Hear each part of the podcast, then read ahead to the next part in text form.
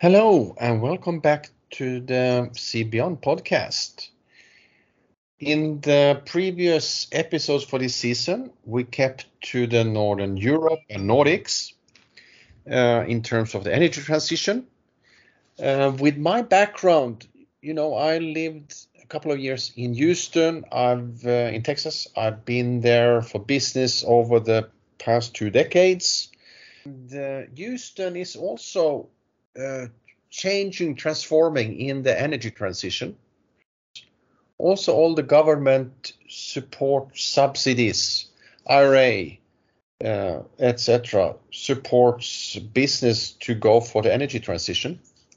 And um, today we are going to explore together with actually two guests invited.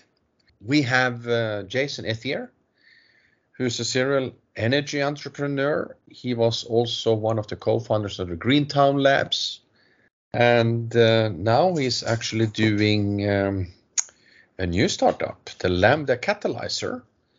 And uh, I also have uh, Amy Henry with me, who's an ex-Shell um, employee and is also co-founder of uh, the Lambda Catalyzer. She also have uh, Eunike Ventures. And uh, I've had Amy previously on my podcast. Um, and uh, today I have Jason and Amy together. So uh, we had a quite long talk. So this will be divided into two podcast episodes. We do the first part today, and in the next uh, episode, you will have the remaining part. I hope you enjoy this. Thank you for listening to the podcast, and I hope you share and um, like this one. What's up? Am I waiting for something on my end? Oh, okay, yeah, he's going to do it. we were waiting for the yeah. It's a start. Okay. You know, we have to be a bit patient, Jason, with with uh, Sorry. with teams. but there we go. So uh, let's just jump right into it. I have uh, two two guests today. I mean that that is very unusual to me because typically I have one guest. So I mean let's see how I can uh, manage both of you. So I have uh, two energy transition stars from Houston with me today, Amy and Jason. Welcome and good Welcome. morning. Nice Hi. for us to be on. Thank you. Yeah, and it's and uh, yeah, I mean, we already had this small uh, chat beforehand. I mean, Amy trying to make an avatar or something else. I don't know.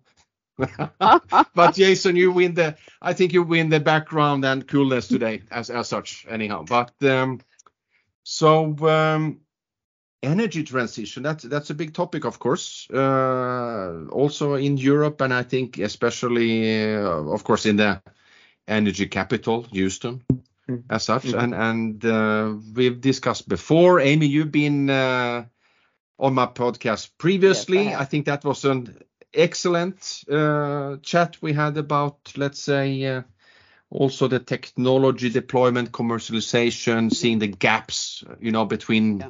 startups and corporates, policymakers.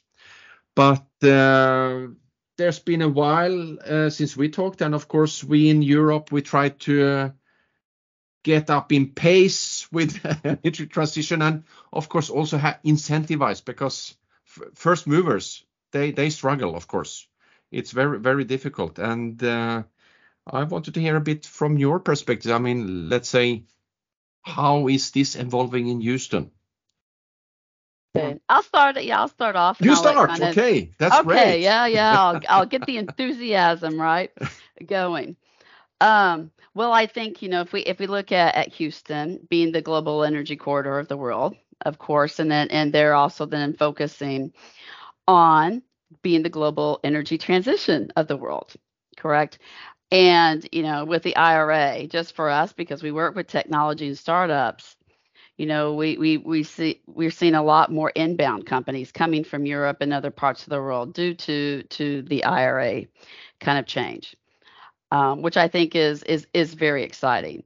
But a lot of this makes sense. Besides this, you know, you get the DOE increasing their funding. You also have the Department of Defense that is also increasing their funding because they have the very same energy and energy transition themes.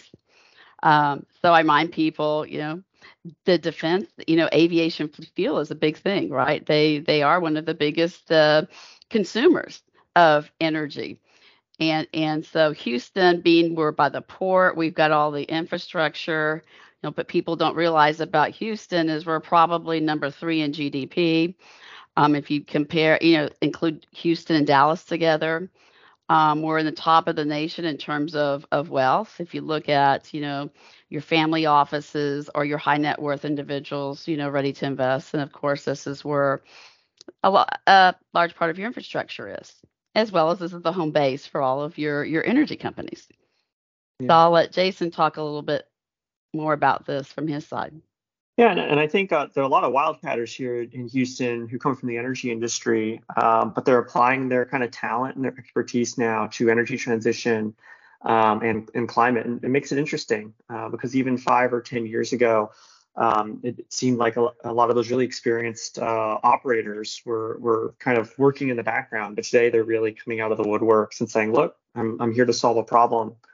Um, just uh, just last week, I met an entrepreneur who was uh, working on emissions for the last five or six years, and he decided to take the leap and turn his consulting practice into a full-blown products company that's providing uh, meaningful services for companies trying to understand their carbon footprint uh, and the carbon life cycle of their company. And you know, he had this like you know repertoire of experience, and it was just the time to turn that into a product. And and honestly, a lot of that is driven by regulatory, both in the U.S. and regulatory in Europe. Like his big thing he was targeting was how do you get companies ready for the carbon uh, carbon tariff. Um, and, and so that's really driving a lot of the change here. Um, and, and conversely, you know, as much as there are entrepreneurs here, we're starting to hear for the first time entrepreneurs say, "I'm coming to Houston because the the center, the epicenter of climate act, uh, innovation is Houston." And, and I don't think uh, innovators would have had it on their radar um, even three or four years ago. So it's it's really something that's changing here. So big change actually. You know that that's really cool to hear, Jason, and and you know also feeling like a bit of a Houstonian myself. I mean, having spent a lot of time there. I mean, I, I think there's the energy transition is also about, let's say, these uh, uh, the environments, the, the ecosystems transforming and, and transitioning as such. So I, I think that's uh, well. I that's think I think visible. the exciting. Yeah, I think Yeah. the one key exciting thing is is now if you're out and about in the ecosystem, or if you're going to various functions and events, and you know Houston's the most diverse city in the U.S. It, to begin with.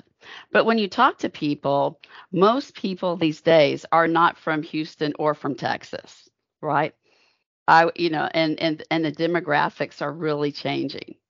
And so you see this just even in your everyday life or, or those that have come to Houston with with their, you know, their startups.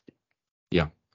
But I mean, of course, like uh, if if you think about, I mean, oil and gas, it has attracted Europeans also previously to Houston. Uh, all all the various communities you have, whether that's French or uh, Scottish or Dutch or Mhm. Norwegian or whatever, you know. But uh, d- d- do you see any, let's say, the Europeans also uh, being attracted now to Houston um, in in these Oh, days? Yeah. Oh yeah. Oh yeah. Yeah. They've, you know, some of them have been long lead development companies. You know, if you take even GA Drilling, which was on the plasma bit Mhm. development for geothermal. Mhm. Um, they were Slov- Slovak company. Mhm. Um, they'd been around for 10 years. I mean, this is long lead, you know, this is hard tech. Um, Sure. And so they partnered in, and Nabors invested in them, which is Houston based. And so, you know, they're still linked to Europe, but they said, listen, because of the the shifting and change, we're going to modify our strategy. And so they're they're building up a team here in Houston, and they're focused on North America right now. So Yeah. you see this time and time again with companies. I'm sure Yeah. Jason's got a few other examples too as well. Yeah, and maybe to bend the question a little bit, you know, I, I think it, it and energy is so huge, right? So Yeah. in some ways, you look at the subsectors, you know, the flow of talent and, and capital kind of depends on the market. Like, would not recommend anyone start a wind company in the United States today. That's like my fighting words on this because honestly, they're just better places where the customer are. And and I'm not sure Yeah, yeah. here here in the U.S. and in Houston specifically, we figured out kind of the supply chain and the challenges around deploying large offshore wind. You got to go to Brazil. You got to go to Europe, right? And so very much dependent on, on where you are in the ecosystem. But but of course, classic energy, you know, companies come here. Um, and I think uh, there's a, a willingness to try things in Houston that maybe make it a more receptive market if, if you have the market, right?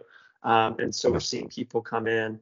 Um, and interestingly, maybe not surprisingly, tons of founders and startups coming out of Latin America um, and landing in Houston. Um, and, and I'm amazed just how much like the Chilean innovation ecosystem has really developed over the last, um, um, gosh, last decade, I'm going to say. Um, but I've seen founders from Chile, uh, Uruguay, Paraguay, um, and uh, Brazil kind of come through. Um, and of course, uh, some founders through Mexico uh, as well. And, and good technology and, and really just uh, rigorous uh, business behind it. And of, of course, they go into the US market because it's it's bigger. Yeah. But Jason, I mean, you, you're a superstar in terms of building ecosystems, you know? I know that. Yeah, yeah, yeah. So, uh, I mean, how, how do you see now? I mean, there's opportunities, of course, to do, let's say, wow, go to the next level in Houston with, with, uh, with a, uh, like you say, or you get founders from uh, more from new regions. You need to look, of course, with the energy transition, it's so more demanding on the whole value chain. You have to look Mhm. at all all the la- layers and talk with new type of customers. Uh, like you, you you said, the, the let's say policymakers, regulators Mhm. needs to be part of this. I mean, what's the dynamic? Is is this build possible to build in into the Yeah. Houston ecosystem?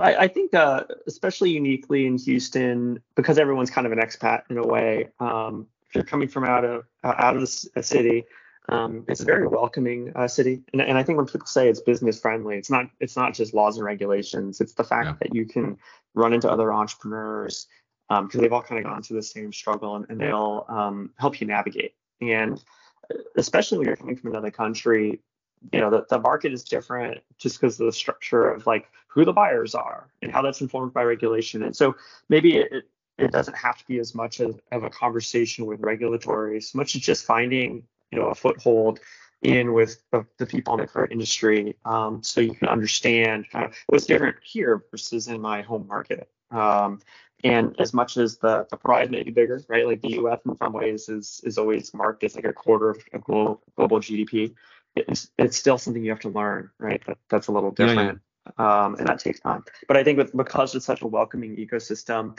um, those path those those barriers are just less. And um, funny I forget this, but sometimes um, uh, people on the East Coast, you know, have a certain gruff uh, affectation to them, or it feels like you're in a kind of a, if you're not part of the walled garden, um, you don't get access. And I'm Yeah. not sure you had that same barrier here in Houston um, and, and it makes it um, easier to build a community in that sense because I, I think people are all uh, uh, relatively welcoming. Yeah, yeah. I think you're you're pointing out some some key things there because I mean, uh, every market is unique, of course, and and let's say uh, w- whether that's startups or scale ups or corporates who have been in, uh, let's say, certain local or regional markets in Europe or Mhm. just European based. Uh, and then thinking, okay, should we attempt to go to US? And many are doing that also. I mean, Mm. who are in the scale up phase, seeing that, wow, the the economics are are are better actually to to do it in US first. And uh, uh, and then of course, like you say, oh, Houston is welcoming, but you know, what what should companies or founders look out for? I mean, in terms of let's say, uh, be ready for when when they come over to US or Houston, for instance. Uh, are there any particular challenges or or things to uh, take care of or be aware of? You need to rent a car with air conditioning. Oh my gosh, step number one. Oh, right? you had to go there, yeah. well, Yeah. well, so, yeah, get a car with air conditioning. No, because because Houston's so big, and especially if you're coming from Europe, where where you realize, um, you know, crossing Houston can take an hour, um, Yeah. and and it can be That's 30 on a miles good across day. That's, That's a on a good, good day. on a good day, and uh, especially if you're in kind of a business development mode. Yes, there are clusters, but but you, you got to be strategic about planning your meetings. remember one of the first times I came to Houston, I did not appreciate that uh, I would have to be running across all different parts of town, and uh, uh, and I was kind of doing the same circuit around the different parts of the town throughout the week. And if I were a little smarter, I would have clustered all the meetings in the same geography of Houston um, to kind of knock them out in the same day. So so it's very tactical kind of of challenges of of kind of uh, being in a big city. But I think uh, the other thing is um, as much as I see people are welcoming, it, uh, especially energy and startups generally, it's just very relationship based. Um, and so it's good because once you get a relationship, you can kind of open a door to um, really uh, the large um, you know solutions companies um, really relatively quickly, and, and you can do your customer discovery very fast. I remember um, there was one OTC. I got a, an advisor on board on the team, um, and we met you know every major um, downhole pump company um, over the course of a week because we, we had that connection. Um, and we were talking not just to line salespeople, we were talking to the product managers and the business unit managers, um, and really had a chance to validate kind of the product we needed to build. Um, that's, it's that that kind of speed is so invaluable. Uh, but you got to have that that that kind of partner introduce you, and and and obviously um, uh, they're doing some vetting to make sure uh, you know you have something that that industry wants to see. Um, and, and, that's actually how I met Amy. Uh, was in, in one of these roles. We were trying to to uh, integrate and engage with um, the exploration and production companies. Yeah, yeah, yeah. I think those well, those are good points. Yeah, Amy, please. One thing I, I would say is, is it's just on top of this is you know I, I grew up in Royal Dutch Shell or now Shell called Shell Global. So this is an Anglo Dutch, uh, obviously company. Um, so I, I, I would say you know I think the Europeans have a a, they do a better job at collaboration, right? A true collaboration and okay. and so you know really when you you're coming to to Houston I think the key thing is is all the things that Jason talked about but finding those people that are the good connectors right and and sometimes if you don't start with that then you it, it can take anyone even experienced people in the industry you know kind of 2 to 3 years just to build up that network to mm-hmm. finding you know that those right connectors so they're not going around wasting their time you know going from meeting to meeting no decisions being made. So it's it's it's finding those champions just because you know houston is is so big. We've got lots of them right but understanding right because you know it's it's it, it, it us approaches collaboration a little bit differently than than the mm-hmm. true kind of european sense yeah.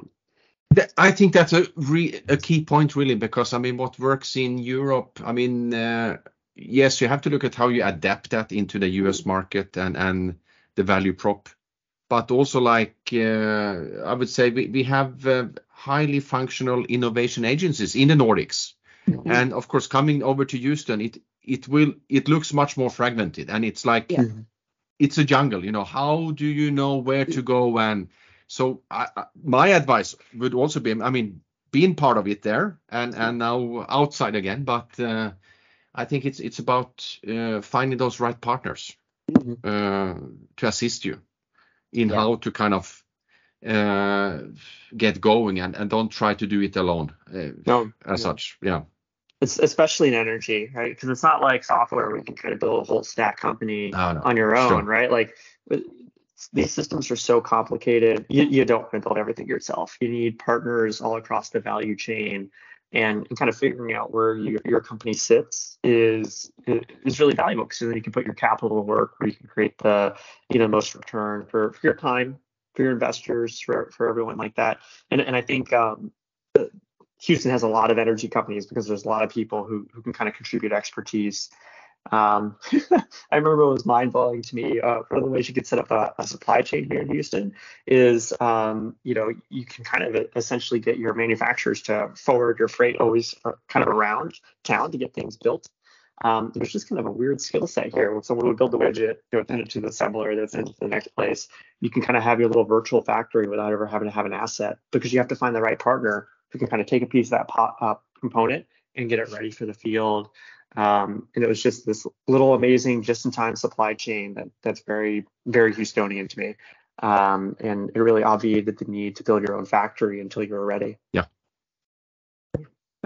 And I, I think also, of course, like uh, if, if I look at Europe, of course, we, uh, I mean, we can start on, let's say, building blocks like uh, carbon capture or the CCS, Mm. carbon capture and storage. Of course, it's like, yeah, I think we've seen, let's say, that first hype and then say, oh, but this is very complex, you know, and uh, it's costly. We don't have the same incentives like in the US. And of course, carbon capture is one side of it. And I, I think there's sufficient commercial technologies to take care of that. But then comes the the big question, of course, like, but transportation, storage, Mhm. and you know, Mhm.